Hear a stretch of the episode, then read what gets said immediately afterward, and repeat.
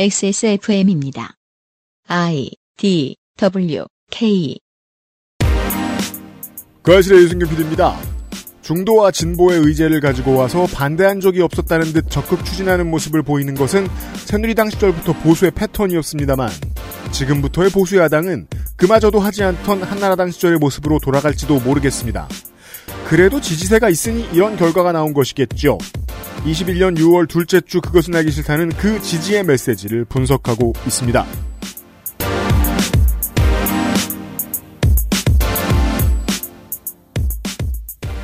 금요일에도 와주셔서 감사합니다. 그것은 알기 싫다 417회 금요일 순서 되겠습니다. 잠시 후에 어제 하던 이야기를 이어보죠. 이게 두 주째 지금 같은 이야기를 해서 좀 머쓱한데 이번에 얘기하고 한동안 얘기 안 하려고요. 그것은 알기 싫다는 강력한 체내업 수율 평산네이처 야왕데이 야왕나이트 남해에서 온 바다 보물 바보상회 대한민국 1호 반값 생리대 29데이즈 꾸루꾸루 온유 마카롱에서 도와주고 있습니다. 건강기능식품 광고입니다. 오늘도 활력 있는 하루 되세요. 활력은 얼어 죽을 되던 것도 안 되고 멀쩡하던 것도 안 움직이는데 집에 가서 빨래하고 설거지하고 눈 뜨면 내일 아침이야. 밤엔 잠을 자야지. 시간이 무한정 있나? 당신은 시간이 무한정 있어요? 야왕데이 어? 야왕나이트 지친 당신에게 빠르게 활력을 야왕나이트 평산네이처? 첨가물을 더해 맛을 만들어내면 유통기한이 늘어나요. 재료를 아끼고 레시피를 바꾸면 이익이 늘어나요. 그런데 말이죠, 꾸루꾸루는 다르고 싶어요. 좋은 재료와 정성의 맛을 믿거든요. 진짜 디저트의 맛. 달콤한 순간은 꾸루꾸루.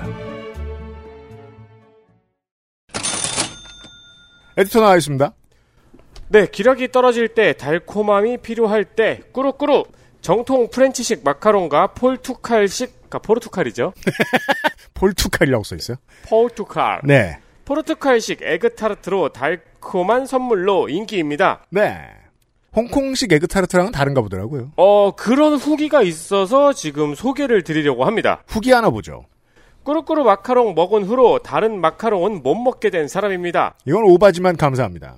이번에 마카롱을 구매하면서 에그타르트도 같이 주문했어요. 역시 흰자는 노른자랑 같이 먹어야죠. 아, 그렇죠. 네. 몰랐는데. 아, 에그타르트를 하신 이유가 노른자가 남아서 그랬나? 그러니까 그렇구나. 라고 생각하고 싶습니다. 그 왜 우유 회사 같은 데서 보충제 같은 거 만들고 그러잖아요. 아, 네. 몰랐는데 제가 지금까지 먹었던 에그타르트는 영국식이었네요. 그렇다고요. 겉이 쿠키 같은 것 말이에요. 이 영국식 타르트가 좀 숨막혀서 별로 안 좋아했거든요. 꾸루꾸루 타르트는 겉이 페스츄리라서 하나도 숨막히지 않아요. 설명서에 써있는 대로 프라이팬에 살짝 데우니 겉은 갓 구운 것처럼 따뜻하면서 속은 시원한 온도로 크리미하게 입안에 퍼집니다. 좋군요. 아, 이... 기가 막히게 구우면 이렇게 구울 수 있군요. 살짝 토치로 할까 그럼? 겉은 바삭바삭하고 속은 약간 시원하고 크리미하게. 맛은 말해 뭐합니까? 진짜 백이 그 자체. 로고에 있는 아기처럼 입틀막하게 됩니다. 사장님 장수하세요? 네. 감사드립니다. 후기. 광고업자로서 저희도 생각 못한 아이디어를 주시는 후기 쓰시는 여러분들 모두 감사드립니다. 이 정도 맛은 되는 모양입니다. 네.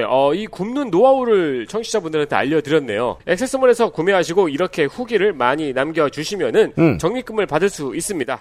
에디터 수고했어요. 빠염. 시사씨 단 거 잘 안 먹죠? 단 거를 항상 단 것과의 싸움이에요, 인생이. 그런 것 같아요. 자꾸 생각이 나는데, 그리고 가끔 보면 나도 모르게 샀는데, 파리바게트를 내가 가서 샀는데. 참 알 수가 없어요. 제가 만나 뵙기 전에 대체 인생을 어떻게 살았길래, 어떤 사람이었길래, 이제 술도 안 먹고, 네. 자극적인 음식도 안 먹고. 아니, 자극적인 음식을 먹죠, 왜 안 먹어요? 근데 저 매운 것도 잘 안 드시잖아.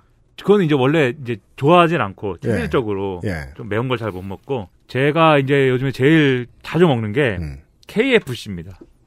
아, 그래요? 왜요? 배달시켜 먹는데, 아, 네. 이게 빨리 뭐 먹고 싶은데, 우리 또 제가 사는 동네가 모든 게 다 있어요. 아, 네, 그렇죠. 거긴 모든 게 다 있죠. 네, 맥도날드도 있고, 버거킹도 있고, KFC도 있고, 여러 가지 롯데리아도 있고 다 있는데, 오징어 불고기도 기가 막힌 게 있어요. 서울에서 제일 맛있는 거. 네. 그리고 무슨 뭐 맘스, 더치 뭐 등등등 쭉 있는데, 아무튼 KFC가 제일 시키면 빨리 오는 것 같고 네. 제 생각에는. 그리고 이제 보통 햄버거보다 그게 어쨌든 닭고기로 돼 있으니까 네. 닭고기로 돼 있는 게 그래도 낫지 않나 이런 생각을 좀 하고 그래서 한동안은 맥도날드의 그 상하이 머시기를 많이 먹었거든요. 근데 어느 날부터는 맛이 없더라고요 그게. 그래서 차라리 이럴 거면 KFC로 먹자. 네. 그래서 징거버거를 시킵니다. 징거버거를 시킬 때 이제 콜라를 커피로 바꾸고 감자를 비스킷 그렇게 갈 것 같지만 에그타르트로 바꾸고. 아 진짜요? 그리고 왠지 예, 블랙라벨 치킨 하나 넣고. 아 그렇죠. 비슷하구나. 네. 그렇게 해서 이제 한 끼를 먹고. 네. 네. 엄청나죠 그러면. 다음번에 제대로 만든 에그타르트를 한번 대접해드리죠. KFC 에그타르트도 뭐 제 생각에는 상당히 좋은데 비교도 안 됩니다. 꾸루꾸루니까 이름이 그죠? 네. 먹으면 꾸루꾸루가 되겠지 나도. 좋습니다. 네. 배가 꾸루꾸루 하나?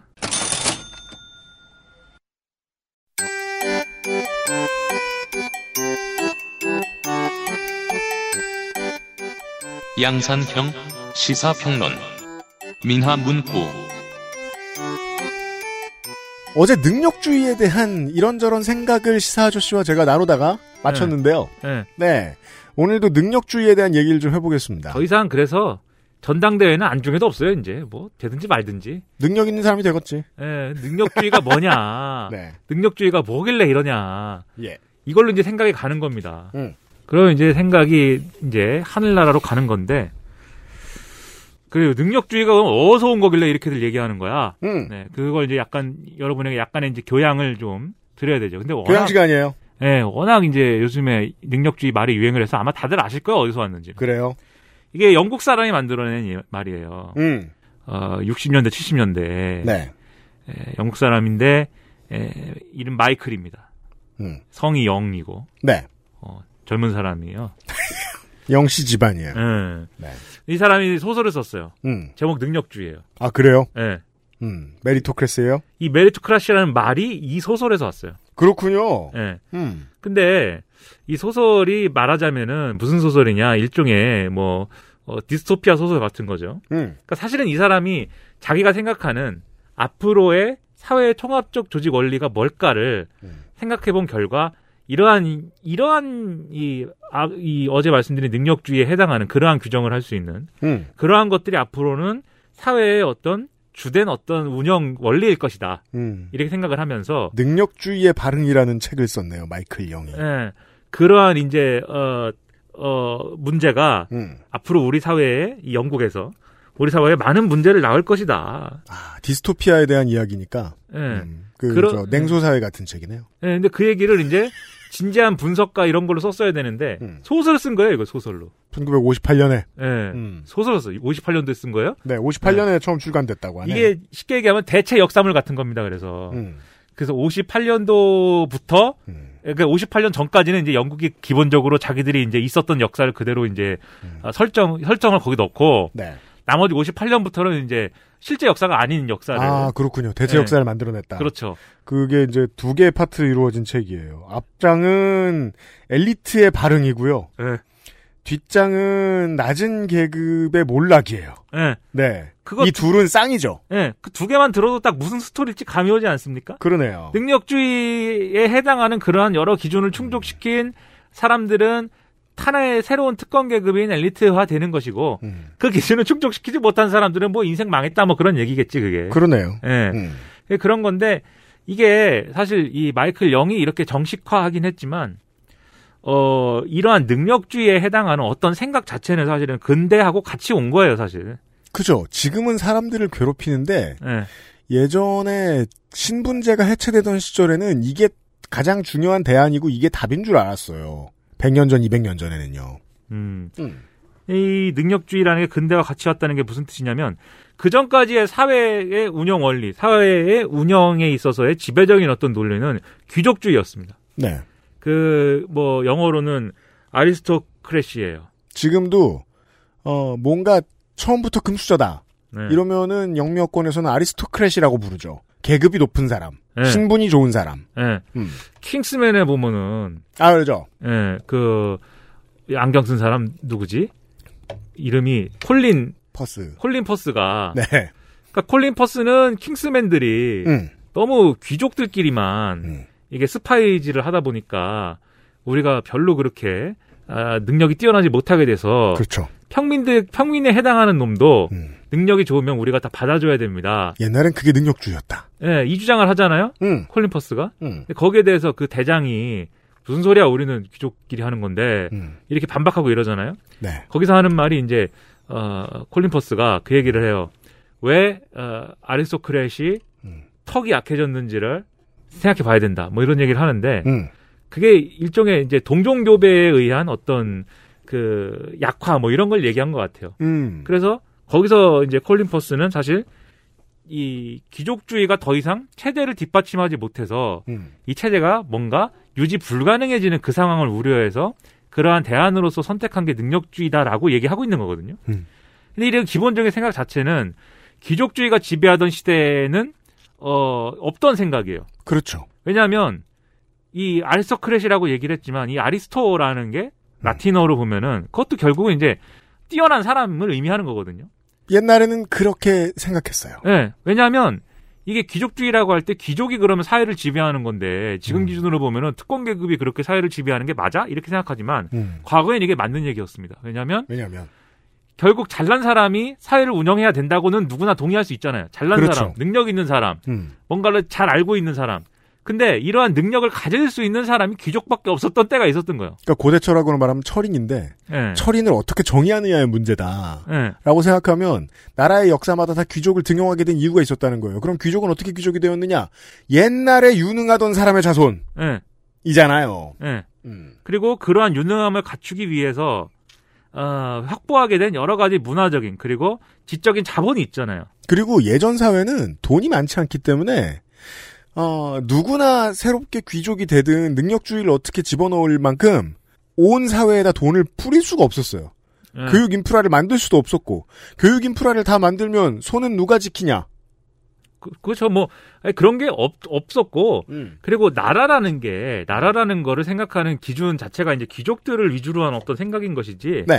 귀족에 속하지 않는 수많은 평민들과 뭐 이런 사람들은 급할 때나 이제 중요한 요인인 것이고 평소에 그렇죠. 통치 대상으로서는 그다지 가치가 없는 사람들이었죠. 세금만 내고 세금도 사실은 세금을 걷기 시작한 것도 그렇게 오래 안 됐습니다. 국민국가가 형성되고 나서 이제 그게 가능해진 거니까 네. 그 전까지는 사실은 그냥 귀족 위주의 이제 어떤 통치 구조만이 가능했던 거고 그렇기 때문에 귀족주의가 가능했던 거거든요. 근데 왜냐하면 귀족들은 한번 뭐 개국공신이야 뭘 잘했어 왕이 자기를 줘. 네. 영감이 됐어, 대감님이 됐어. 그러면은 돈이 있잖아요. 네. 그래서 교육을 대물림할 수 있었어요. 그러니까 돈도 돈인데 이게 예를 들면 과거 같으면은 지금처럼 뭐 공교육이 있는 것도 아니고 대중교육이 활성화되어 있지 않기 때문에 다 집에서 가르치지 않습니까? 네. 집에서 가르치는데 그럼 집에 누가 가르쳐줘야 되냐면은 유능한 교사가 필요해요. 네, 아빠가 가르쳐주든지 아니면은 그 집안에 지금 말씀하신 대로 교사가 와서 가르쳐줘야 되는데 이 교사 사실은 교육을 대물림 받은 사람이에요. 그 사람은 뭐 어디서 배웠겠어요? 그놈이에요. 네, 교대를 나왔겠어요? 뭐 가정교사가?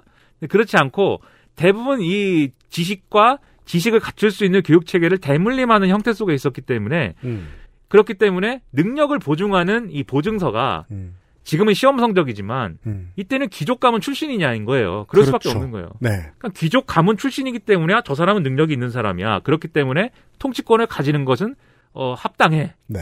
이렇게 생각하는 시대가 귀족주의였던 거죠. 근데 귀족주의의 시대가 이제 시민계급이 등장하면서 이제 좀 물러가지 않습니까?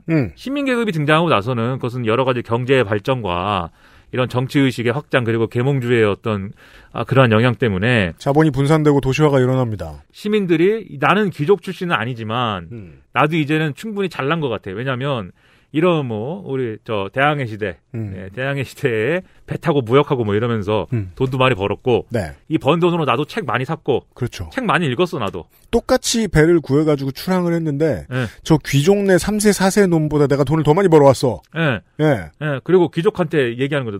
너 배 타봤어? 이렇게 얘기하는 거죠. 너 뭐 돈 벌어봤어? 너 돈 굴리는 것 좀 알아? 무역 해봤어? 이렇게 되니까 거기서부터는 그리고 이러한 이제 시민계급이 하고 있는 일들, 무역이라든지 상공업이라든지 이런 일들이 사회의 경제의 중심이 되니까 그렇죠. 자연스럽게 권력은 이 사람들한테 넘어가는 어떤 그림이 형성이 되잖아요. 그럼 자연스럽게 시민계급이 우리가 귀족 출신은 아니긴 하지만 뭔가 통치권에 개입해야 되고 통치를 할 수 있는 그러한 정당성이 있어야 되는 것이 아닌가. 그렇게 생각을 했기 때문에 실제로는 신분제를 타파하는 도구였다는 말씀이에요. 그래서 그때는 능력주의라는 말은 없었지만 그러한 이 체계화된 개념은 없었지만 유사한 생각을 이제 하기 시작하는 거죠. 이 시민 계급이. 네. 아니 그러면은 이게 꼭 귀족 출신이 아니더라도 어떠한 요건을 가졌으면 통치를 할 수 있어야 되는 거 아니야? 그렇지. 이런 생각을 하기 시작한 게 이제 근대와 함께 이제 나타나는 현상인데. 네. 근데 이게 그렇기 때문에 사실 능력주의의 발흥이라는 것은 정확히 얘기하면은 귀족주의의 반대라고 얘기할 수 있어요. 귀족주의를 반대하기 위해서 태어난 겁니다. 나타날 때는. 그래서 귀족주의에 반대한다는 것은 그럼 우리가 어떤 대상을 반대할 때는 그걸 반대하기 위한 하나의 논리, 하나의 일관된 요인만 있지 않아요.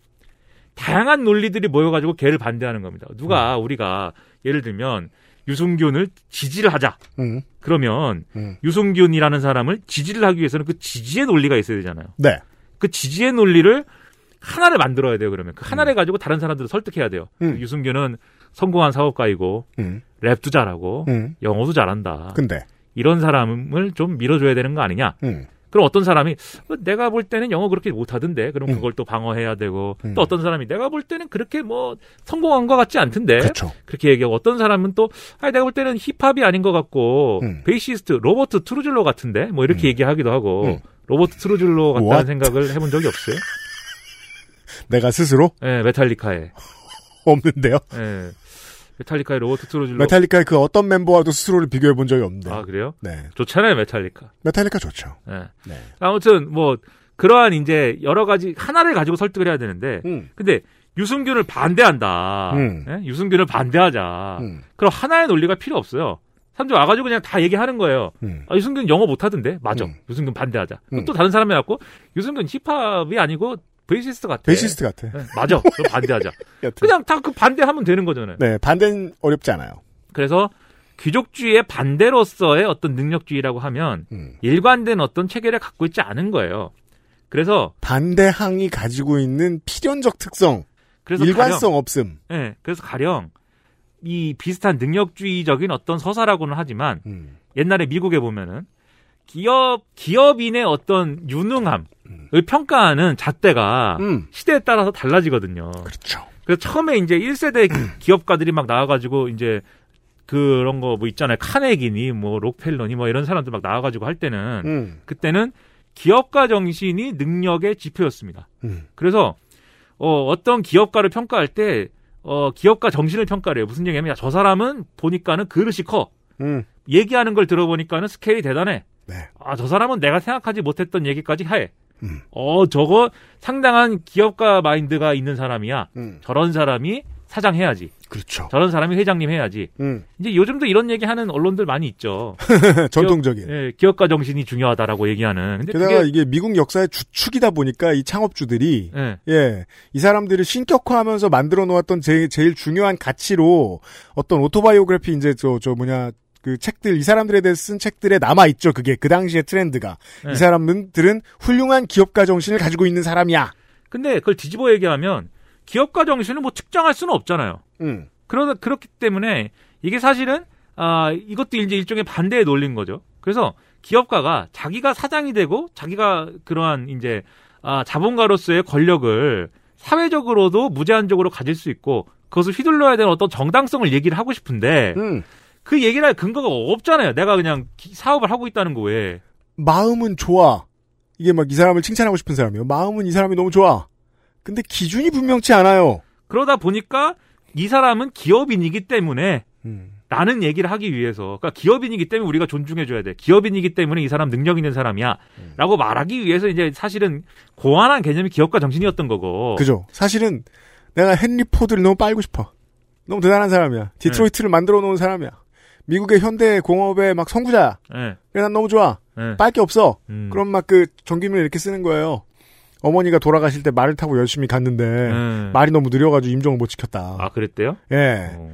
그래서 나중에 내연기관을 고민하게 됐다. 뭐 에디슨 밑에서 일하면서 그냥 뭐랄까요? 귀족이나 왕한테 갖다 붙이던 설화 같은 거 막 갖다 붙여요. 설화 왜 붙입니까? 용비어천가 왜 써요? 정당성에 자신이 없으니까 붙이는 거 아니에요. 그런 거짓말은. 그렇죠. 그리고 사실 귀족은 정당성이 분명해요. 내가 누구 아들이다가 있으면 되니까. 네. 내가 어느 집안이다가 있으면 되니까. 기업인은 아니잖아요. 그래서 그 당시에 기업가 정신이 유행을 했는데 뭐가 생기냐면 그런데 대학이 생기고 대학에 학문으로서의 경영학이 생깁니다. 그렇죠. 그러니까 그 이후에는 그 경영학이 일반화되면서 이런 기업가 정신을 강조하던 시대의 자본가들의 2세, 3세들이 경영학을 전공하기 시작해요. 그리고 나서 기업가의 능력은 뭐가 됐냐면 이러한 지식이 되는 거죠. 그래서 이제는 저 사람이 사장님으로 행세하고 사회적 권력을 가져야 되는 정당한 이유가 뭐냐? 저 사람 경영학 전공한 사람이고 어떤 학교에서 배웠고 그렇죠. 누구 밑에서 배웠고 했고, 그리고 높은 어쨌든 그 학식이 있기 때문에 경영에 대한 학식이 있기 때문에 네. 회사를 잘 운영할 것이고 그렇기 때문에 사회적으로도 훌륭한 사람으로 대접받을 수 있는 것이다. 졸업장을 어디서 받아왔느냐? 그러니까 이게 사실은 동일하게 귀족주의에 반대하기 위한 어떤 사연들을 꺼내는 건데 사실은 일종의 변화를 하고 비일관적으로 변화하고 있는 거죠. 새 시대의 새 귀족을 만들어냈다고 보일 수밖에 없어요.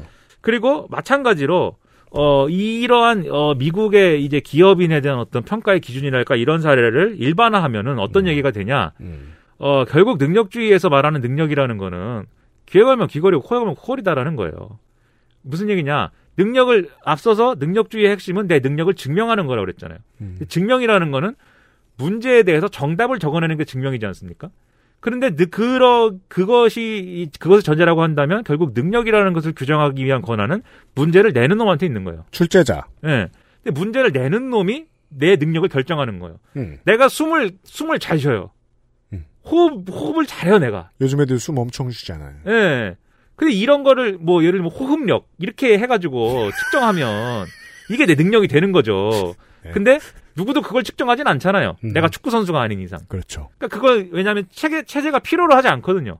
나의 호흡력을 필요로 하지 않거든. 게으름이라는 네? 상대적 단어에 대해서 고민을 많이 해봐야 돼요. 그래서 게으름이란 단어는 네. 실제로 아무것도 안 하는 사람한테 붙이는 단어가 아니에요. 아 그래요? 지배 이데올로기가 정해준 어떤 분야에 열심히 하지 않는 사람이에요. 네, 그건 나쁜 의미죠. 네. 예. 다른 건 되게 열심히 할 수 있거든요. 그건 자격이 없는 거지. 호흡일 수도 있고 덕질일 수도 있어요. 그리고 게으름도 예를 들면 진짜 그게 체제에 필요하다. 게으름이 필요하다. 그럼 뭐가 되는지 아십니까? 뭔데요? 휴식력. 그래서 맞아요. 휴식력이 월등한 사람한테 자격을 주는 거예요. 그게 필요하다면. 네. 즉 출제자가 원하는 것이 능력이기 때문에 기준은 그때그때 바뀐다. 그때그때 바뀌고 근데 그때그때 바뀌는 것의 그런 기준은 뭐냐? 지배 이데올로기가 뭐냐? 예를 자본주의 사회에서는 그 자본주의에 해당 단계의 자본주의에 맞는 자본주의가 필요로 하는 게 능력이죠. 이준석은 엑셀 배우라고 출제했어요 지금. 엑셀을 요구하는. 네. 네, 사실은 그래서 엑셀 뭐 필요 있습니까 엑셀이? 아니 스프레드시트는 좋은데 스프레드시트를 내가 왜 배워야 하는가? 네. 예. 나는 세금 신고할 때 필요합디다. 엑셀이. 네, 세금 신고하려고 필요하냐? 내가 저 사업하려고 필요하냐? 네. 아니면 내가 능력주의의 원 안에 들어가기 위해서 필요하냐? 네. 그 마지막의 경우에는 지배 이데올로기가 출제한 겁니다 그걸. 내가 세무사한테 맡기지 않고 내가 엑셀로 내가 고사리 같은 손으로 내가 다 했어요 내가. 예? 그러니까 아무튼 예. 그래가지고 예. 결국 이제 지금의 능력주의는 자본주의와 결합을 한 어떤 형태의 능력주의인 것이고 네. 이게 이제 문화적 코드로서의 자유주의하고 정치적 원리로서의 대의민주주의하고 근대를 함께 떠받치고 있다. 그러네요. 이렇게 볼 수가 있는 건데. 그러네요. 근데 바로 이런 시스템이기 때문에 사람들이 그러면 능력주의에 대해서 어떻게 반응을 하느냐. 그러니까 이중적으로 반응을 합니다. 뭐죠? 첫 번째는 능력주의에서 일단 살아남으려고 해요. 그렇죠. 자격을 획득하는 게 어쨌든 내가 이 체제에서 주류가 되는 방법이기 때문에 이 능력주의의 어떤 그 원래 의미, 원래 규정 자체를 거부하진 않아요. 네, 그래서 그렇죠. 능력을 갖추면 뭐 이 보상을 받고 그 보상이 주류가 되는 길이 되는 건 당연한 거 아니야. 이 태도는 유지하는데 우리 중 대다수가 영혼까지 갈아 넣어요. 무슨 문제를 냈는지 모르겠지만 문제 같아 보이는 것에 다 호응해요. 네. 공부만 하느냐? 아니요. 말투도 바꾸고요. 그렇죠. 옷도 갈아입고요. 네. 뭐 머리도 새로 깎고요. 구두도 새로 고르고요. 아, 그렇죠. 네. 뭘 하려고 그러면 무슨 뭐 SNS부터 해야 되고. 원하지 않는 사람의 연락처도 받아내서 자주 연락하고요. 모든 건 능력주의의 스스로를 맞추고자 하는 호응의 일부입니다. 예, 유튜브 동영상도 만들어야 되고요. 유튜브 동영상만 만들면 되냐. 썸네일도 만들어야 되고요. 썸네일 중요하죠. 예, 그걸 또 제목을 잘 달아야 되고요. 아, 피곤해. 네. 아무튼 간에 그렇기 때문에 근데 앞서도 말씀드렸듯이 능력주의에 있어서의 어떤 기준이라는 것은 그때그때 다르다고 말씀드렸잖아요. 그렇죠. 그 뒤집어 얘기하면 시험 문제가 바뀔 수도 있는 거예요. 그렇죠. 어떤 이유에 의해서. 하지만 사람들은 권력의 냄새는 기가 막히게 맡아요. 네. 그럼 권력 어디에 있지? 출제자! 그렇죠. 그래서 그럼 나 출제자도 해볼래. 그렇죠. 그래서 내가 뭔가의 어떠한 이제 집단적인 움직임을 하면 시험 문제가 바뀔 수도 있는 거예요. 그렇죠.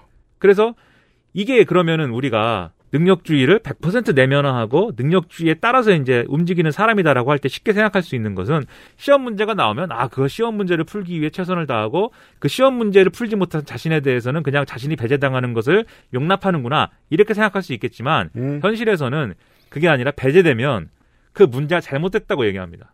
네. 배제된 사람들이. 그리고 그 문제가 잘못됐다고 얘기하면서 올바른 문제를 출제하라고 요구를 합니다. 반면 그 문제를 알아맞힌 사람들, 즉 자격을 증명한 사람들은 그렇죠. 예, 이 문제가 맞으니까는 얘기 안 합니다 아무것도. 지금 타율 1위는 따라가지. 지금 타율 1위는 지금의 스트라이크 존이 마음에 들어요. 그렇죠. 예. 근데 스트라이크 존이 바뀐 이후에 내가 타율이 뚝 떨어졌어. 그럼 제도가 문제가 있는 거죠. 그렇죠. 이래서 불만을 제기하는 사람이나 체제를 수호하려고 하는 사람이나 태도는 동일한 사람일 가능성이 높다는 거죠. 그렇죠. 만약에 전자가와 후자가 바뀔 수 있잖아요. 네. 예. 지금 사회를 상대로 싸우고 있는 사람이 사실은 다 합격했으면 체제의 수호자가 될 수도 있었던 거예요.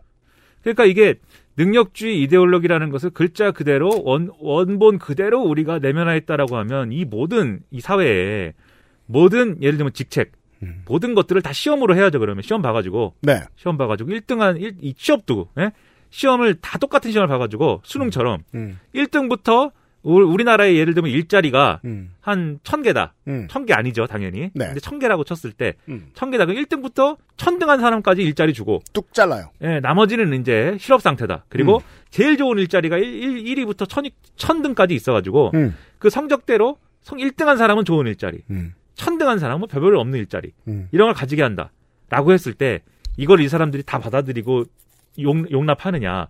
그렇지 않습니다. 그럴 리가 없죠. 그런데 이것에 대해서 그럼 저 같은 좌빨들이 능력주의적 그러한 이 평가 체제가 문제니까 그걸 박살내고 뒤집자라고 얘기하면 그러자고 하느냐? 아니에요. 왜냐하면 그게 아니라 이 능력주의 체제에서 내가 승자가 되고 싶다고 얘기를 하지. 내가 20년이나 30년째 태어나서 살았어요. 네.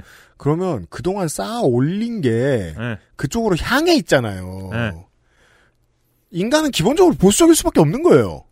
그래서 시험 문제를 고치자고 얘기를 하지 시험을 보지 말자고 얘기를 안 해요. 그렇죠. 그렇기 때문에 지금 이제 이 능력주의적 이제 질서에서 표현되는 사람들의 불만의 양상들이 다 그런 거예요. 자기가 유리한 어떤 체계에서는 이 시험 문제에 맞는 문제고 내가 알아맞혔으니까는 이것은 좋다.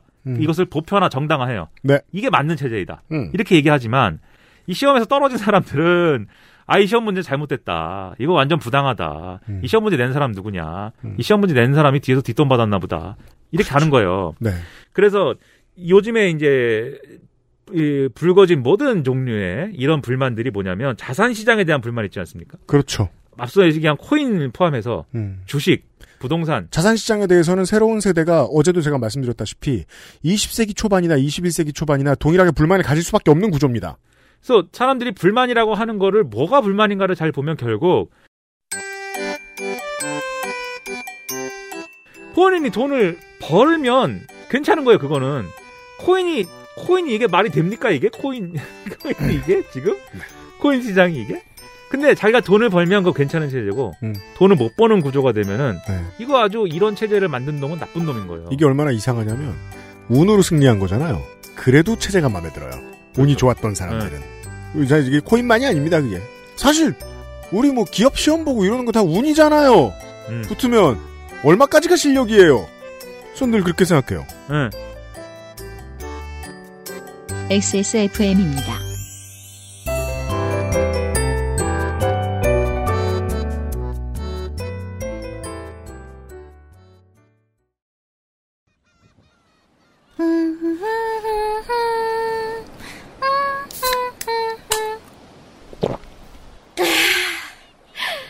어디?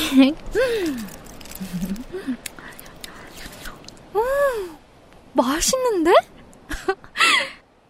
바다, 술, 그리고 바보성의 술안주. 아직도 생리대 유목민? 어떤 생리대를 써야 할지 불안하신가요? 100% 유기농, 발암물질 유해 성분 불검출. 어떠한 피부에도 자극 없이 안전하게. 무화학 수압 가공. 100% 국내 생산. 믿을 수 있는 생리대. 소중한 사람들, 소중한 당신에겐 29데이즈 유기농 리얼 코튼 울트라 슬림.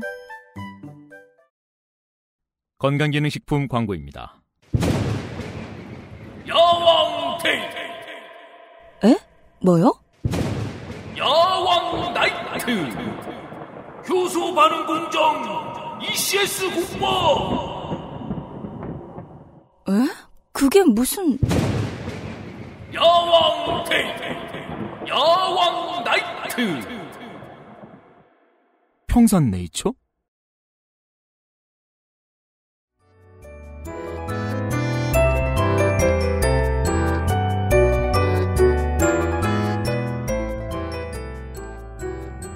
그리고 이렇게 이제 이뿐만 아니라 부동산도 똑같고 주식도 똑같고 예를 들면 일자리에 대한 어떤 불만들, 비정규직 정규직화에 대한 어떤 불만들, 비정규직 정규직화라는 것에 대한 뭐 명분이나 그 명분의 정당성이나 그러한 어떤 제도를 이제 수행하는 데 있어서의 이제 이 정권이 제대로 이제 좀 섬세하게 하지 못했던 부분이라든가 이런 걸 지적하는 것은 충분히 수용해서 이제 올바르게 고치면 될 텐데. 예.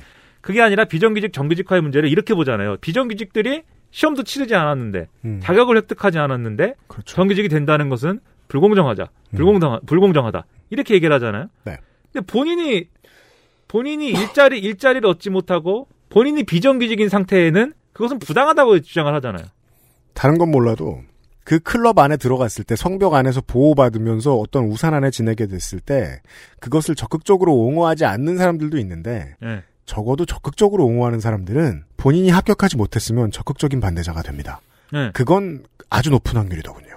그래서 사람들의 얘기가 점점 어떻게 꼬여가냐면 어떤 시험에 합격한 사람들은 지금 말씀하신 것처럼 원래 체제에 이제 침묵하지만 시험에 합격하지 못한 사람들은 앞서 말씀드렸듯이 이 체제는 잘못됐다고 주장을 하면서 그 잘못된 이유를 뭐해서 찾냐면 시험에 합격한 사람들이 지금 부당하게 어떠한 이제 파일을 가져간 것이고 나는 부당하게 내 실력을 평가하지 못하고 파일을 이제 박탈당한 것이다. 내가 가져가야 될 이익을.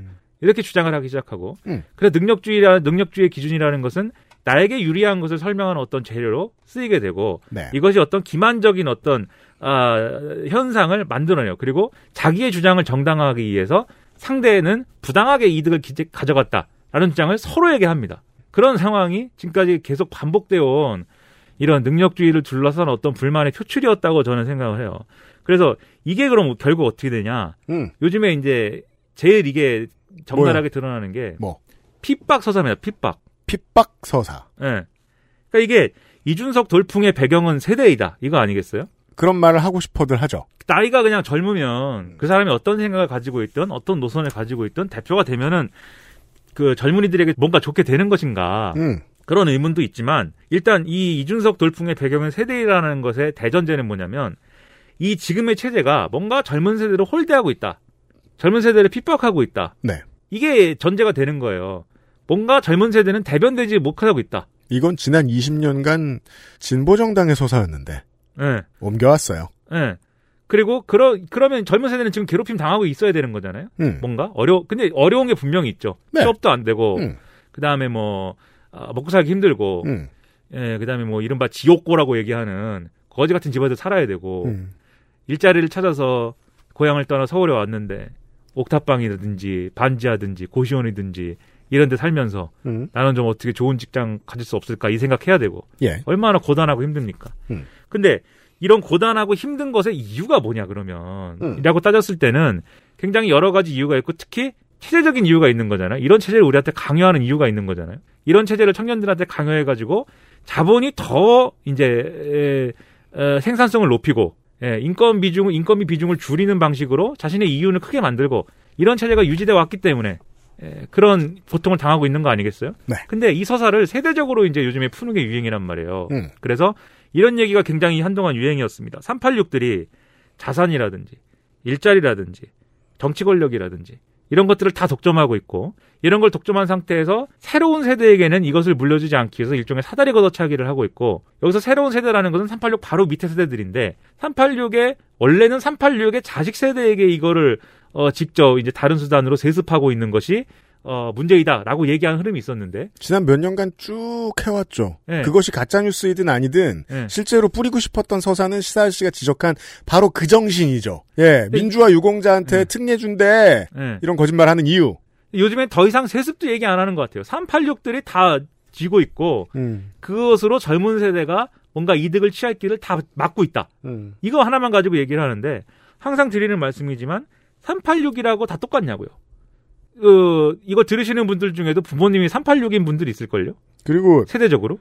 일반론으로 얘기할 것 같으면, 그렇다면 이들이 규정하는 이 386은 다 서울시 강남구 서초구랑 대구 수성구에 몰려 사는 사람들이에요. 이걸 다 거머쥐고 있는 사람들이라면. 그걸 부르는 단어가 386이었는지는 전 잘 모르겠어요. 그러니까 여튼. 그거는 어떤 종류의 기득권을 얘기하는 거지. 맞아요, 맞아요. 어떤 종류의 세대를 얘기하는 게 아니거든요. 근데 이걸 이야기해야 이준석에 대한 설명을 마무리 지을 수 있다는 건 제가 이해가 됐어요, 지금. 예. 네. 근데 어쨌든 이 세대가 다 독점하고 있다, 386 세대가. 그 얘기를 근데 왜 하느냐. 결국은 젊은 세대가 부당한 대우를 받고 있다라는 얘기를 하기 위한 서사인 거예요, 이게 결국은. 그러니까 젊은 세대도 젊은 세대 나름이겠죠, 근데. 젊은 세대도 금수저들은 코인 투자로 손해봐도 상관없는, 그러한 사람들은 뭐 코인 투자도 열심히 하고 주식도 열심히 할 것이고. 주식은 이제 다들 이제 하는 분위기이긴 하지만. 그렇죠. 애들도 합니다. 네. 네. 어떻게 살아야 될까요, 우리가? 아무튼 그러한 것이지만 어쨌든 젊은 세대가 충분한 능력을 갖고 있는데. 네. 그것을 정당하게 평가받고 보상받지 못하고 있다라는 게 이준석 돌풍의 하나의 배경이고, 그렇기 때문에 이준석은 이러한 핍박을 뚫고 정당하게 대접받는 것을 지금 실력으로 쟁취하고 있다. 그렇죠. 네. 그래서 이준석은 멋있다. 이 서사의 완성. 네, 라는 거예요, 지금. 네, 그리고 왜냐면 이게 바른정당 당시부터 바른정당계의 정치인들이 이미 알고 있던 흐름이에요. 제 기억에 의하면 기성세대가 이런 류의 압력을 넣고 있는데 우리만은 너희의 불만을 제대로 표출해줄 수 있는 사람들이다. 이것을 이제 물론 저는 여의도 레카라고 부르기도 합니다만, 네. 여의도 레카. 그 홍보를 정말 열심히 해왔어요. 그 결과가 이제 나오고 있는 거죠. 그리고 이게 요즘에 윤석열 현상 이런 것도 비슷한 측면이 있어요. 그럴까요? 예. 네, 뭐냐면 윤석열 씨가 애초에 왜 인기가 생겼냐라는 거에 대해서 따져보면 이게 박근혜 때 핍박을 받은 거잖아요. 아하. 예. 네, 거기서 시작했어요. 박근혜로부터 핍박을 받은 사람이다. 그러니까 이게 이런 거예요. 어떤 사람이 갖고 있는 능력이라든지 그러한 정당성을 부당하게 박탈당하는 경우들이 있다. 네. 그리고 정치 권력이 그것을 탄압한다. 라는 서사가 전도되는 겁니다. 뒤집히는 거예요. 그래서 능력이 있어서 탄압당했다. 라는 말이 어느새 탄압당했다면 그 사람은 능력이 있을 것이다. 그렇죠. 로 전도되는 거예요. 그런 전도는 꽤 자주 나와요. 네. 네. 그래서 마찬가지로 윤석열에 대해서도 저 사람이 저렇게 권력에 견제하고 권력을 괴롭힌 걸 볼 때 저 사람만이 가지고 있는 어떠한 능력이 있는 것이다. 뉴스라는 게 그런 점에서 우습잖아요. 우리가 천리 밖에 있는 인연도 없는 사람들에 대한 이야기를 듣다 보니까 소문에 의해서만 이루어지는 미디어 장사는 계속해서 이야기를 왜곡하게 만듭니다. 게다가 우리가 뉴스에서 계속 봤을 때는 박근혜 정권은 검찰총장도 막 탄압하고 그랬어요. 최동욱의 이미지 때문에 윤석열이 득을 본 것도 있어요. 야, 막 코내자 까고 막 이래가지고 망신 주고 수사도 못하게 했는데 윤석열이라고 그만큼 당하지 않았겠어? 라는 전도가 얼마든지 있을 수 있었어요. 그리고 윤석열이 이 정권 오니까 실제로 승승장구 하는구만. 검찰총장 되는구만. 이렇게 된 거고, 그 다음에 이제 조국 전 장관 수사 이후에 탄압을 또 당하니까, 역시 권력을 수사하는데 아픈 데를 찌르니까 또 탄압을 또 당하는구만. 이렇게 되는 거고, 결정적으로 추미애 장관 시절에 징계를 막 하고 이럴 때, 이게 어쨌든 이거를 현직 검찰총장이 법으로 가져가서 이걸 뒤집지 않습니까? 근데 이걸 가지고 사람들이 볼 때는, 역시 실력 있어. 이렇게 되는 거예요. 정치 권력이 부당한 이유로 저 사람의 실력을 발휘하지 못하도록 탄압하였는데. 핍박서사의 완성. 예. 네, 이 사람이 그것을 뒤집고 자기 실력으로 돌파하였다. 제가 볼 때는 윤석열에 대한 열광의 정점이 여기서 형성됐다고 생각이 되고 그걸 가지고 지금까지 오는 거죠. 근데 요즘에 사실 이렇게 윤석열 씨의 행보나 이런 것들에 대해서 제가 다른 데서도 많이 얘기를 했는데 지금 보면은 뚜껑 열었더니 내용이 없거든요. 제일 재밌는 게 일부 언론인들이 그런 얘기 자꾸 해요. 물론 이건 뭐 보수와 진보를 가리지 않고 얘기합니다. 이제는 앞에 나와서 본인 입으로 말할 때다. 네. 근데 실제로는 윤석열 전 총장을 심정적으로 지지하지 않을 것 같은 사람들이 훨씬 이걸 세게 말해요. 왜? 이 사람 입 벌리면 표 떨어질 걸 알기 때문이죠. 근데 저는 왜 그런 질문 하십니까? 네. 제가 때대문자 얘기합니다. 이렇게. 에? 이렇게. 근데 저는 네. 정치란 조금은 이제 신성한 어떤 성격도 있다고 생각을 해서 정말 그걸 하고 싶어서 정치를 하고 싶어서 검찰총장 임기를 채우지 않고 그만두는 선택을 했다면 왜 그런 선택을 했는지 설명을 해줘야 될 거 아닙니까? 설명을 준비 중인 것 같죠? 왜 당신이 정치를 해야 되는 이유가 뭔지 정치를 해서 하고 싶은 게 뭔지 어떤 나라를 만들겠다는 것인지 심지어 대통령을 나가겠다고 하는 것 같으니 그걸 설명을 해주는 게 성실한 태도 아니에요? 그러니까 원칙적으로는 어느 당을 들어가든 경선 때 하면 되긴 해요. 근데 예, 이제 다만 시사 씨가 이렇게 얘기하는 건 그때까지 뜸을 들이기엔 너무 많은 민심을 이미 벌어놨잖아요. 번 것에 대한 어떤 페이가 필요하잖아요. 페이백이. 그걸 하나도 안 하고 있다. 그러니까 정치를 하겠다고 하실 때는 뭔가 설명을 해줘야지. 정치를 얼마나 가볍게 보고 우습게 보면 아무것도 얘기를 안 했으면서 이렇게 맨날 연기나 피우고 예? 뭐 식당 갔다 그러고 뭐 이런저런 사람들하고 사진 찍고 예, 식당은 왜 갑니까? 네, 뭐 배는 고프죠. 좋은 의미가 있다고는 하는데 네. 아무튼 저는 반대로 정치를 우습게 본다기보단 정치를 너무 아직 많이 두려워해서 시작을 못하고 있는 것 같아요. 원래 첫 번째 무대 오르기 전이 제일 어지럽거든요. 그 상황일 것 같아요. 힙합의 저는. 경험인가요? 그냥 퍼포먼스를 하는 사람을 해본 입장에서는 첫 번째로 무대에 올라가는 게 제일 싫습니다. 세상에서. 첫 불주사보다 무섭습니다. 저는 윤석열 캠프 전체가 이러한 어떤 일정한 공포에 휘감겨 있다라고 예측합니다. 네. 이게 그러한 핍박 서사에 의해서 어떤 사람이 인기를 얻고 그 사람이 예를 들면 어떤 선거에 출마하고 여기까지는 네. 이러한 핍박 서사로 유지 가능한데 그 외에 실제로 이 사람들이 대표가 됐다든지 대통령이 됐다든지 그렇게 될 경우에는 사실 더 이상 핍박받는 존재가 아닌 거잖아요. 그렇죠. 본인이 뭔가 성취를 한 거잖아요. 뭐 여러분도 어떻게 생각할지 모르겠습니다만 16년도에 많은 공화당 지지자들도 도널드 트럼프를 핍박받는 사람이라고 생각하고 찍어줬습니다. 네. 본인도 스스로 그렇게 표현했고. 그러면 그때부터는 또 사람들이 다른 잣들을 평가하기 시작했거든요. 그래서 사실 본 게임은 그때부터 시작될 것이고 거기서 제가 볼 때는 특히 이러한 핍박 서사로만 정점에 선 사람의 경우에는 거기서 성과가 안 나올 것이기 때문에 네. 우리 사회는 더더욱 이런 어떤 능력을 증명할 것을 요구하고 여론이 쉽게 뒤집힐 거예요. 더더욱 진보가 말하는 어떤 대의 명분이라든지 이런 것들은 냉소하고 오히려 정말 진정한 실력, 어떤 진정한 성과만 요구하는 이런 악순환에 빠질 수 있는 것이 아닌가 이런 우려를 하고 있는데 아무튼 간에 그래서 이게 결국은 지금 쭉 능력주의가 어떻게 우리 사회에서 그 능력주의라는 게 어떻게 기만적으로 어떻게 허구적으로 활용되고 있는가를 쭉 말씀드렸는데 결론적으로는 제가 예를 들면 능력주의 이데올로기에 같이 저항합시다, 대항합시다, 이런 말씀을 드릴 필요는 없을 것 같고요.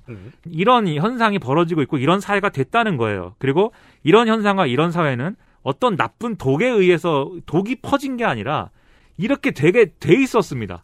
이렇게 되도록, 근대가 시작될 때부터 이렇게 될 수밖에 없는 그러한 경로를 따라온 거예요. 불행하게도 우리가. 그렇다고 할 때는 뭘 의심해 봐야 되냐면, 내가 뭔가 공정한 대접을 받지 못하고 있다든지 자격을 인정받지 못하고 있다든지 그러한 이유가 기득권이 대명분을 내세우면서 사익을 추구하고 있기 때문에 이 모든 이 세상의 룰을 자기들에게만 유리하게 만들고 있기 때문에 내가 그래서 대접을 받지 못하고 있는 것이냐 이러한 서사와 이러한 서사의 전제 자체를 의심해볼 필요가 있다는 거죠. 지금 이 능력주의를 역사화해서 말씀드리는 이유가 거기에 있는 거예요. 예를 들면 그런 서사라고 하면은 그걸 바로잡기 위해서는 기득권의 대의명분에 속지 않고 기득권이 사익을 추구하는 것을 때려부셔야 되는 거잖아요. 나는 맞서 싸우는 사람이야라는 아이덴티티는 평생 가지고 있기에는 좀 위험합니다. 맞서 싸울 수는 있는데 그 싸움이라는 게 어떤 불순한 기득권 하나를 제거하는 것으로, 그 얘기예요. 어떤 불순한 기준에 의해 만들어진 어떤 시험 문제를 바꾸는 것으로 정해져 있는 적. 네, 그걸로 해결되지 않는다는 것이죠. 그리고 애초에 공정한 대접이라든지 자격을 인정받는다든지 이런 것 자체가 어떤 허상일 수 있다는 거예요. 그럼요. 그렇기 때문에 거듭 말씀드리지만 세상은 처음부터 잘못되어 있습니다.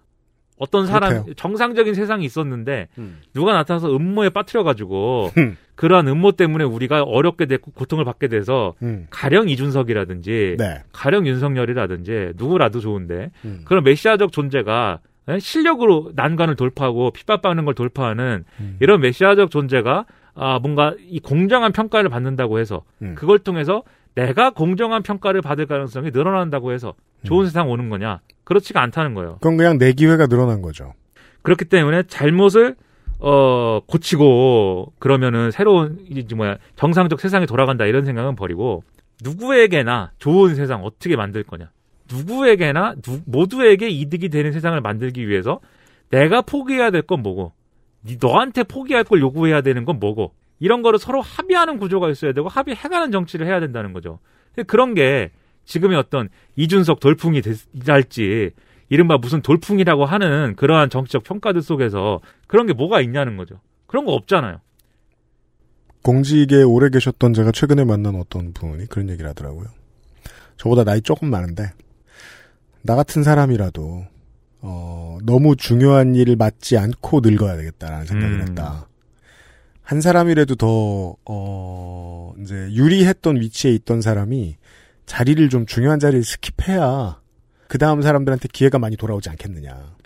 글쎄 옳시다. 그건 그냥 당신 한 사람 좋은 자리 못 얻는 거지 무슨 큰 변화가 있을까요? 라고 되물으려다 말고 모두가 저렇게 생각하면 시스템이 바뀔 수도 있는 거 아니에요. 그러니까 나한테 허용된 것을 너무 대단하게 여기지 않겠다. 그리고 너무 대단한 걸 차지하려고 애쓰지 않겠다라는 생각을. 모두가 그렇게 꿈꾸면 변화가 있을지도 모르죠. 근본적인. 뭐 자기 자리를 포기할 수 있습니다. 근데 그 포기한 결과에 대해서도 책임을 져야 돼요. 모든 것에 대해서 우리는 책임을 져야 됩니다. 그래서 포기한 결과가 그 빈자리를 뭐 예를 들면 이준석이 채운다. 그건 곤란한 것이죠. 그렇죠. 좋은 체제, 좋은 정치 모두에게 이로운 뭔가가 그 자리를 채워야 되는 거죠. 그걸 위해서 노력을 해야 되는 거죠. 그 책임은 어떤 사람이나 어떤 요소에 있는 게 아니라 우리 모두한테 있다는 거죠. 근데 그 얘기를 안 합니다. 이준석 돌풍 뭐 이런 얘기하면서. 그럼요. 이준석 돌풍 얘기할 때 제일 하고 싶은 얘기는 우리가 이제까지 계속 떠들었던 능력주의니까요. 우리가 부당한 대접을 받고 있다 이거니까. 아싸 능력대로 줄 서자. 네. 우리 모두는 부당한 대접을 받고 있고 이 세상이 애초에 부당해요. 네. 그 작은 커뮤니티에서든 조그마한 업계, 조그마한 사업체에서든 사람 사는 곳 어디를 가나 고전적인 신분제를 되돌리려는 노력은 누구나 합니다. 귀천이 있고 밀려난 사람이 있어서 누군가가 떠받들고 지휘할 수 있는 능력이라고 배지를 달아주면 완장을 달아주면 그것을 할 수 있는 권력을 휘두를 수 있는 사람이 따로 있는 사회를 늘 희구하는 측면이 없진 않습니다. 그래서 표심이 이렇게 돌아온다라고 말씀을 드렸던 거고요. 그렇지만 뭐 이런 반동이 있는 때도 있지만 길지 않길 바랍니다. 이렇게 말해도 되나? 그것도 일본에 나카노 고이치라는 교수가 있어요. 그 교수가 진자운동이라는 개념을 얘기한 적이 있거든요. 지난번에도 한번 일본 얘기하면서 얘기한 적이 있는 것 같은데 말씀하십시오. 진자운동이라고 하면 감이 오잖아요. 그렇죠. 왔다 갔다. 네. 네. 돌아온다. 한참 우측으로 갔다가 좌측으로 받고 온 다음에 다시 우측으로 갔다가 그렇게 하는 것처럼 보이는데 늘 정치가. 네. 문제는 뭐냐면 이 진자의 축이 일정한 방향으로 움직이고 있다는 거예요. 그렇죠. 안 좋은 쪽으로. 그러면 우리는 이 축을 진자운동에 주시하고 있지만 우리는 그리고 진자운동을 시키고 있어서 시키기 위해서 좌에서 또는 우에서 이렇게 막 진자를 밀고 있지만 그렇죠. 그러다가 이제 막 돌아오기도 하지만 축이 어디로 움직이고 있는가를 봐야 되고 이 축을 밀기 위한 대안이나 노력을 해야 된다 이겁니다. 그렇답니다. 그걸 어떻게 하는 것이냐? 네. 그건 다음 주에. 진짜요? 다음 주인지 아니면 다음 시간에 다음번 언젠가에 네. 또 얘기를 하도록 하죠. 알겠습니다. 이준석 얘기를 한 것 같진 않고요. 능력주의에 대한 이야기를 했습니다. 결국 뭐 그렇죠 뭐. 네. 시사 아저씨 수고 많으셨습니다. 감사합니다. XSFM입니다.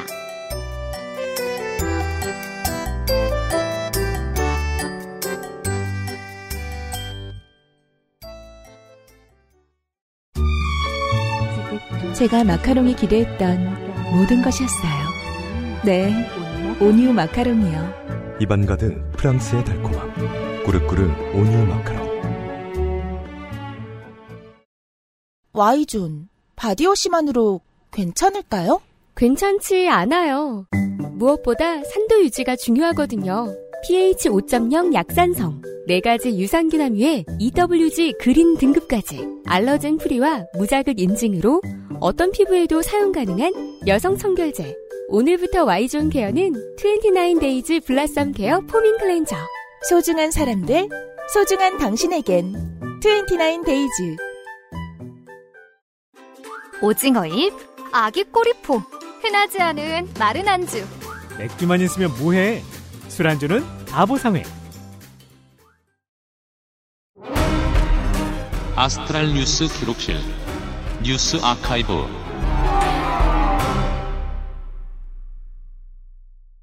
네, 13년 전 일본에서 일어난 사건입니다. 6월 이번 주에요. 네, 2008년 6월 8일. 오래된 얘기가 아니군요.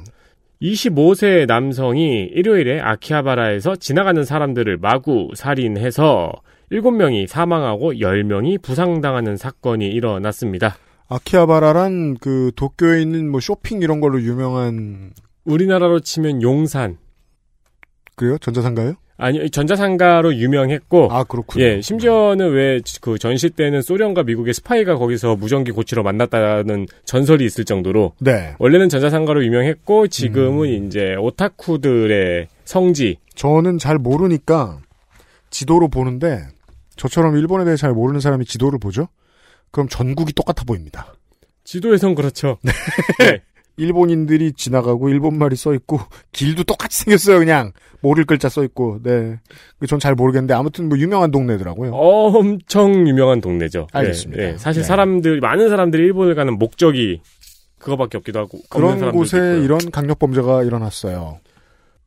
네, 당시 아키하바라는 차 없는 거리였습니다. 그러니까 왜 그 있잖아요, 차도에 차량 통제하고 사람들 막 걸어다니는. 아, 뭐 주말에 뭐 이렇게 저 대학들 있는 데나 그런 데서 하는. 그렇죠. 네. 일본에선 보행자 천국이라고 하는데. 그렇군요. 우리나라에선 차 없는 거리라고 하죠. 그런 이벤트 중이었는데. 네.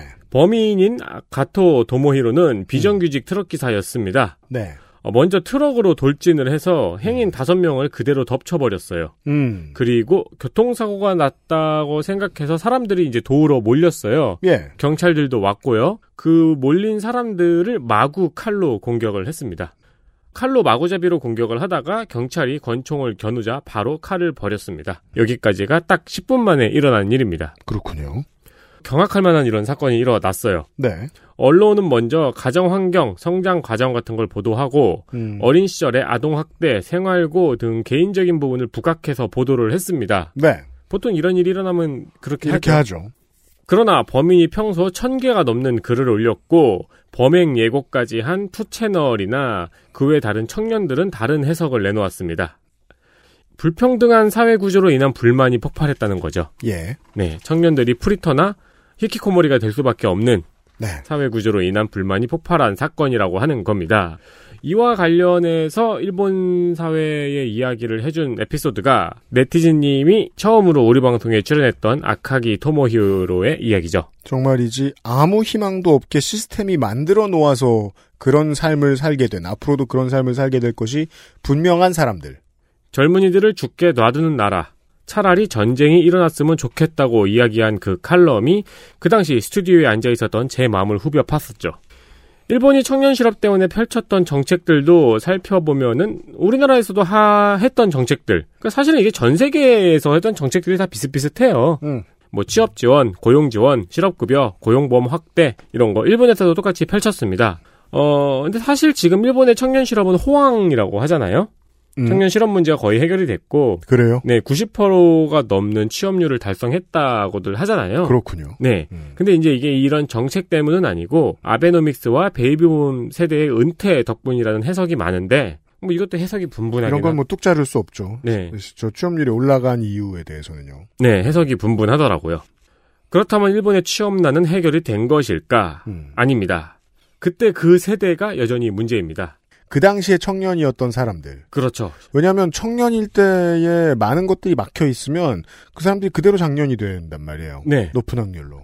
일본의 취업난이 심각했고 90년대 말부터 2000년대 프리터 히키코모리 문제가 우리나라에까지 보도가 많이 되었던. 그럼요. 네.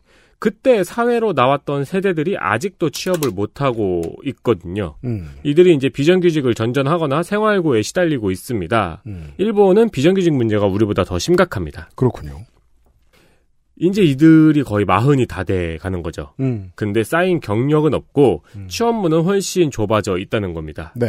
일본은 왜 이제 취업을 내정이라고 하잖아요. 그렇군요. 보통 대학교 2학년에서 3학년 사이에 결정이 나는데 그때 취업이 결정이 나는 친구들은 지금은 이제 90% 후반대로 취업이 되는데 이미 10년 전에 취업을 못했던 친구들은 아직도 취업을 못하고 있다는 거죠.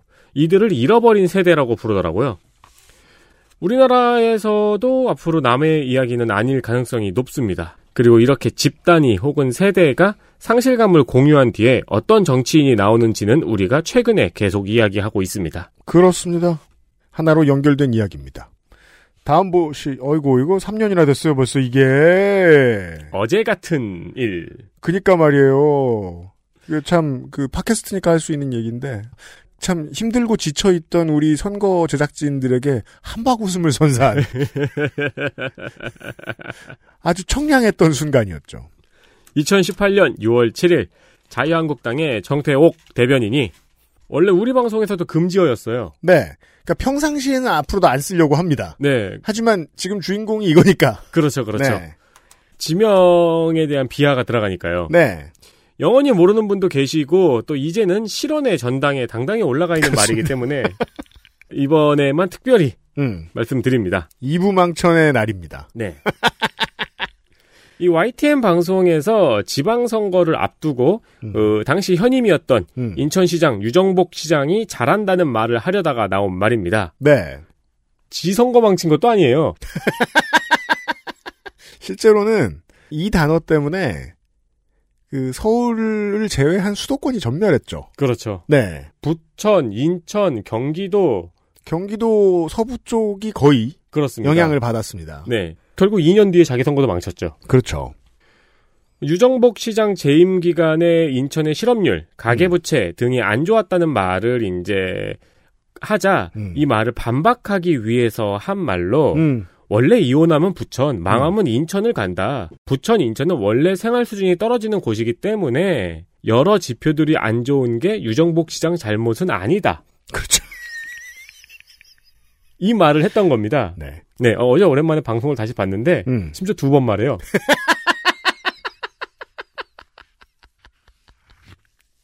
할복을 2번 한 거죠, 이쯤 되면. 원래 이런 거, 이렇게 잘라가지고 비난받는 거, 전체 문맥을 들으면은, 그렇게 욕할 거리는 아니네 싶은 것도 많이 있잖아요. 보통은요? 네. 근데 이건 실체를 듣고 나면 더 나쁜 말이죠. 네. 네, 더 화가 나는 발언이죠. 심지어 방송 중에도 진행자가 자제를 요청을 합니다. 그렇죠. 너 이제 죽었다. 정확히 해당 지역에 살고 계신 분들의 명예가 있으니까 자제하시라고 이야기를 하거든요. 그죠. 근데 이제 분위기 파악을 못하고 계속 말을 이어가다가 그대로 저 하늘에 점이 되어 사라졌습니다. 이 사람은 끝났죠, 이제. 그렇죠. 네. 다음에 선거에서도 이제 컷오프 당했죠, 이것 때문에. 그렇죠. 컷오프 당해서 무소속으로 나와서. 당원들이 바보가 아니에요. 네. 네, 당원들이 선에서 알아서 커트한 겁니다. 그래서 무소속으로 나왔다가 제가 소개를 드리고. 그렇죠. 별이 되어 사라졌죠. 네. 당시의 분위기가 꽤 살벌했습니다. 그러니까 일단 지역에선 엄청나게 살벌했고요. 사실, 네. 이거는 자유한국당을 제외한 모든 정당들이 다 그랬을 거예요. 잠깐 허리띠 풀고 누웠습니다. 소파에. 네. 아이고 이겼네 이러면서. 예. 네. 지역에 사는 시민들이 뭐 집단 소송을 추진했던 적도 있고. 이게 이제 지자체장들의 얼굴이 바뀐 것도 이 발언의 결과이지만 다른 것보다 더 중요한 건 경기도와 인천의 시의회와 구의회의 구성이 네. 압도적으로 바뀌어버렸다는 겁니다. 그렇죠. 국민의힘이 지금까지도 조직을 복구하는데 가장 큰 어려움을 겪게 된 결정적인 이유예요. 풀뿌리 조직이 다 무너졌습니다. 네. 네. 수도권의 조직들이 무너졌으니까요. 왜냐하면 모든 밥그릇이 다 뺏겨졌거든요. 당원들 입장에서는 아무리 열심히 해도 내가 시의원, 구의원이 될 수가 없어진 거예요. 이것 때문에. 이때 제 부정확한 기억을 더듬어 보면은 부동산 카페 같은 데 있잖아요.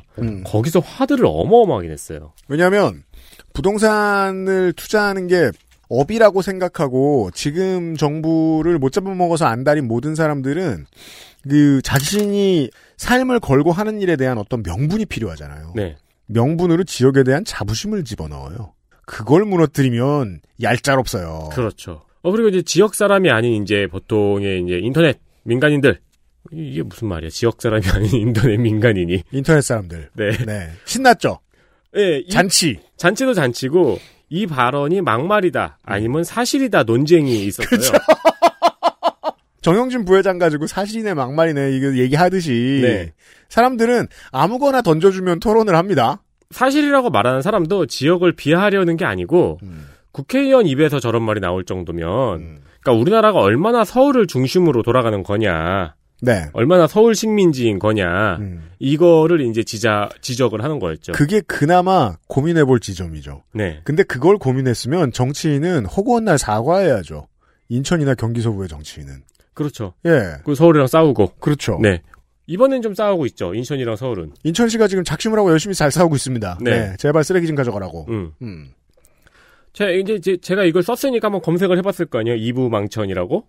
최근에는 이제 경제지에서 집값을 전하면서 아직도 이 말을 인용을 합니다. 제가 그래서 그때 보였던 미래가 그게 문제였거든요. 이 말의 문제는 그 한 판을 지는 게 문제가 아닙니다. 영원히 남습니다. 네. 우리가 남이가하고 비슷한 거예요. 천천히 느리게 하지만 분명히 영남이 본인의 큰 세력 때문에 느껴지지 않지만 지역적으로 정치색이 고립돼 갔죠. 그건 우리가 남이가가 계속 입안을 맴돌기 때문이거든요. 그렇죠. 이 땡망땡도 그런 의미가 됩니다. 네. 예. 그 거대한 장벽이 된 거죠. 어쨌든 선거도 지나간 선거고 사람은 별이 되어 사라졌지만 별의 시간이 왔어요. 그렇죠. 하늘에 가 박혔어요. 네. 이 말은 여전히 숙제가 되어서 남아 있습니다. 그렇습니다. 이런 이야기들이었습니다. 아휴, 참, 현상이라는 단어 참 쓰기 싫은데, 인정할 부분이 일은 있으니까. 직원 중에 현상이 있으면서. 그분은 조물주라. 이름을 함부로 말하면 안 됩니다. 그분은 선지자. 조물주. 이렇게 불리웁니다. 얘기하고 싶지 않지만 아무튼 이 현상에 대해서 얘기를 더 해볼 거리가 다행히 있었네요. 원래는 기득권이었을 거라 스스로를 오해할 만한 사람들을 끌고 갈 어떤 목자의 출연을 기다리고 있었습니다. 그는 별거 없어요. 싸가지 없고 차별을 공고히 하는 말을 계속하고 그럼 됩니다. 그러면 뭐 미국은 보니까 당선도 되더만요. 내일과 다음 주 토요일에는 나성인이 뜻없이 재미있는 이야기를 준비해왔습니다. 걸어서 동네 속으로. 3시 내 고향으로 준비한 나성통신으로 인사를 드리도록 하겠습니다. 요즘 이 팬데믹이 조금씩 인류의 저항에 밀리고 있다는 느낌이 듭니다. 왜냐하면 네. 그 먼데 있는 친척들이 자꾸 오고 있기 때문에. 그렇죠. 네. 내일 이 시간에 다시 이야기를 나눠보죠. 나성이라고요. 윤세민 에디터하고 유승균 PD가 돌아오도록 하겠습니다. 그것은 알기 싫다. 417회 토요일 순서에서 만나요. 내일 봬요. XSFM입니다. I, D, W, K